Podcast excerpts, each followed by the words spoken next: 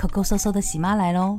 今天呀，喜妈和你们聊的是奢侈品，是不是和抠搜的形象不搭配呀？是因为前几天呀，李国庆老师说买奢侈品就是交了智商税。哎，那关于这一点，我有不同的看法。我认为买奢侈品不一定就是交了智商税。为什么这么说呢？哎，你看啊，我们先来聊一聊什么是奢侈品。奢侈品呢，被定义为是说一种超出人们生存和发展需要范围的、具有独特的、稀缺的、珍奇等特点的消费品，又称为非生活必需品。嗯，对。喜妈第一次接触到的奢侈品是什么？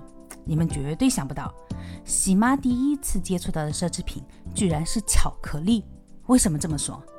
因为在喜妈当时十七八岁的年纪，自己又没有经济条件，我的家里条件也一般，那我怎么能吃到这种进口的巧克力？在我们那个小城市的话，你就是那种进口商品，但是也还很少。当时是因为我的一个初中同学，他们是华侨，然后他们出国之后呢，回来我们就是同学聚会的时候，他就会给同学带礼物。他当时给我带的是十六颗装的费列罗巧克力。哎呀！当时我一打开那包装纸一吃，惊为天人，我就觉得天哪，巧克力居然能这么好吃！从此之后，我的巧克力的名单里面，费列罗就永远排在了第一。不管后来我再吃到多贵多好的巧克力，我的心目中费列罗就是第一名。嗯，这对我来讲是当时的一种幸福感。然后后来到了慢慢的这种，嗯，费列罗进口的多了，它的价格在国内也有一点下滑。但是当时的我来讲，我觉得这个巧克力就是奢侈品啊！我买它吃，就是因为我喜欢的它那种，呃，口感。那这个在国内又买不到，又稀缺，那这个怎么就叫交了智商税呢？是不是？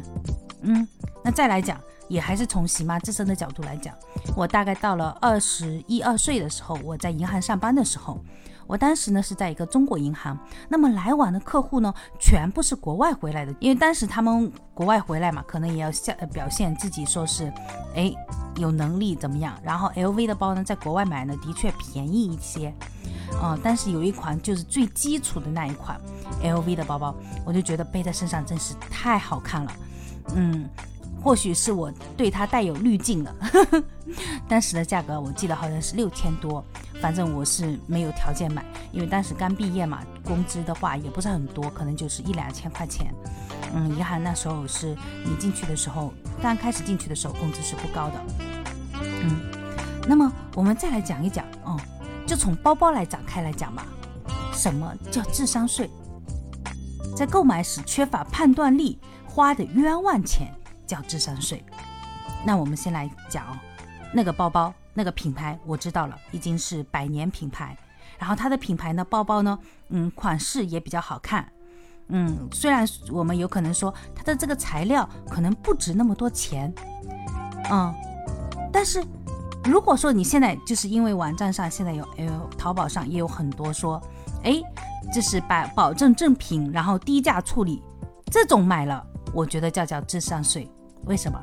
因为 LV 的包包是不会流落到我们国内来说，哎，给你来个低价，给你来个是专柜正品，然后怎么怎么样，那绝对是假货，你那叫交智商税。如果你买了一个正品的奢侈品，也不到现在对很多人来讲，这已经不到奢侈品的状态，几千块钱的包包，你买一个 LV 的或买一个呃普通的。扣迟的也行吧，嗯，这怎么能叫交了智商税呢？如果你买花了一样的钱买到假包，我觉得叫交了智商税。还有一种是什么？叫做不合逻辑的介绍。人家买这个包包，人家介绍的很实在呀。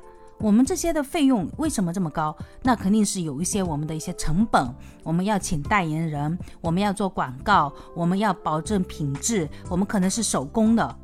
他介绍的很实在呀，怎么会是说一个智商税呢？对不对？嗯，比方说，如果我今天告诉你，你这个东西一贴上去绝对瘦，一天之内你能就能瘦十斤，哎，如果你听了信了这句话，那你就交了智商税了，是不是？嗯，所以我觉得说，嗯，买奢侈品不是智商税。当然，我不提倡买奢侈品。为什么？我不会鼓励大家买奢侈品。但是如果说你偶尔一段时间给自己一个目标，给自己一个动力，我想买一个奢侈品来犒劳一下自己，我觉得很合理。因为随着我们年龄的增长，随着我们能力的一个增长，我们买一些奢侈品来犒劳自己，有何不可？不需要说的说我们买奢侈品就是交了智商税。嗯，今天的节目我们就聊到这里，谢谢你的收听。如果你喜欢我的节目，请订阅转发。如果你有什么疑问或不同的想法，你可以在评论区留言。晚安喽。